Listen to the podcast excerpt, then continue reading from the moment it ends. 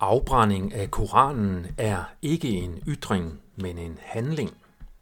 Debatten om ytringsfrihed og afbrænding af Koranen er allerede afsporet, og jeg bringer her et debatindlæg, der kan afspore debatten yderligere. Mit navn er Per Brandgaard, og det er den 31. juli 2023. Min egen lille fascistsag dokumenterer, at der ikke er ytringsfrihed i Danmark. Den sag handlede om mundtlige ytringer. Min anden sag om Christchurch dokumenterer, at en skriftlig ytring er nok til, at politiet kan få en dommerkendelse til at rensage en systemkritikers private bolig og konfiskere al hans computer- og kommunikationsudstyr i flere måneder. Det er derfor i min optik absurd at diskutere om et forbud mod afbrænding af Koranen vil fjerne ytringsfriheden i Danmark. Den er allerede væk. Der står ellers i grundloven, og jeg citerer fra paragraf 77. En hver er berettiget til på tryk, i skrift og tale at offentliggøre sine tanker, dog under ansvar for domstolene. Censur og andre forebyggende forholdsregler kan ingen sinde på ny indføres. Citat slut. Debatten om ytringsfrihed i relation til koranafbrænding er yderligere absurd derved, at afbrænding af en bog slet ikke er en ytring, men en handling. Det er mit indtryk fra samtaler med fuck Islamfolkene, at de brænder Koranen af, fordi de ikke kan finde ud af at ytre kritik af bogen i hverken skrift eller tale.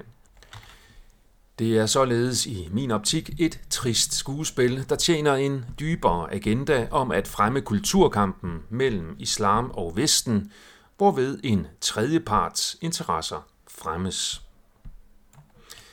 Hvis man vil påpege problemer i en bog, så forværrer man kun problemerne ved at brænde bogen af. Det er svært at dokumentere, hvad det forkastelige var, når bogens tekst er forvandlet til aske. Det er min erfaring med samtaler med dem, der brænder Koranen af, at de har meget lidt viden om, hvad de har gang i. De er en flok sørgelige eksistenser, der har projiceret alle problemerne i deres liv til at skyldes muslimer og islam. Ved at brænde Koranen af, bekræfter de blot antagelserne om os i Vesten hos de ekstremistiske og voldsparate islamistiske grupperinger. Man spiller med i det samme tossede spil, selvom man tror, at man kæmper imod. Folk, der brænder Koranen af, fremmer med deres handlinger den ekstremistiske islamisme, da den næres af visuelle handlinger som disse. En hver radikal bevægelse har brug for en modbevægelse, en satan, for at legitimere og fremme sin egen eksistens. Bør det så være forbudt at brænde Koranen af? Nej. Men det har ikke noget med ytringsfrihed at gøre, da afbrændingen af Koranen ikke er en ytring, men en handling. Når man sætter ild til noget, så risikerer man, at ilden spreder sig til noget andet. Debatten om afbrænding af Koranen burde derfor sprede sig til vores liberale indstilling til ild i en tid, hvor meget andet farligt er ulovligt. Tændstikker, lightere, sterinlys, havegriller og cigaretter er lovlige og meget udbredte produkter i Danmark, der af mange til med bliver opfattet som hyggelige. Dette på trods af den dokumenterede skadelige virkning af især brændende cigaretter, men brændende sterinlys er heller ikke godt for indeklimaet. For efterhånden en del år siden blev min lejlighed røgskadet, fordi min underbo havde efterladt et tændt sterinlys på vaskemaskinen, som så førte til brand i lejligheden. Bør ild så være forbudt? Nej, men det sætter spotlight på, at naturens basale elementer er farlige.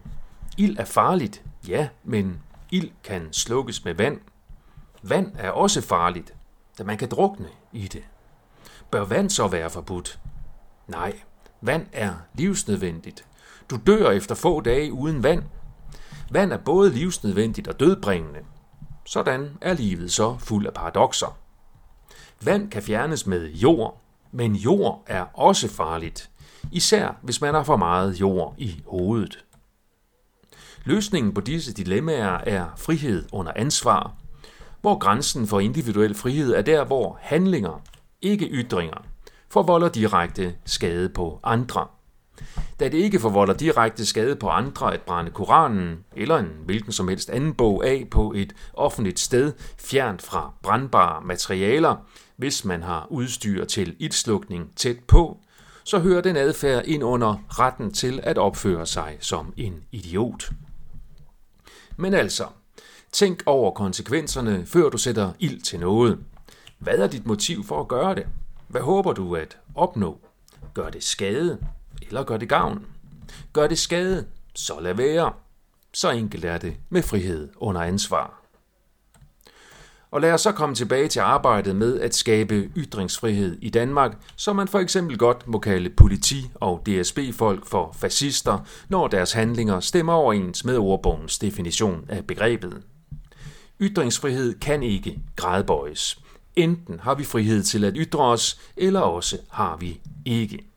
Debatten om afbrænding af Koranen tæller ind i illusionen om, at vi nu har ytringsfrihed i Danmark, hvilket mine sager som sagt dokumenterer, at vi ikke har.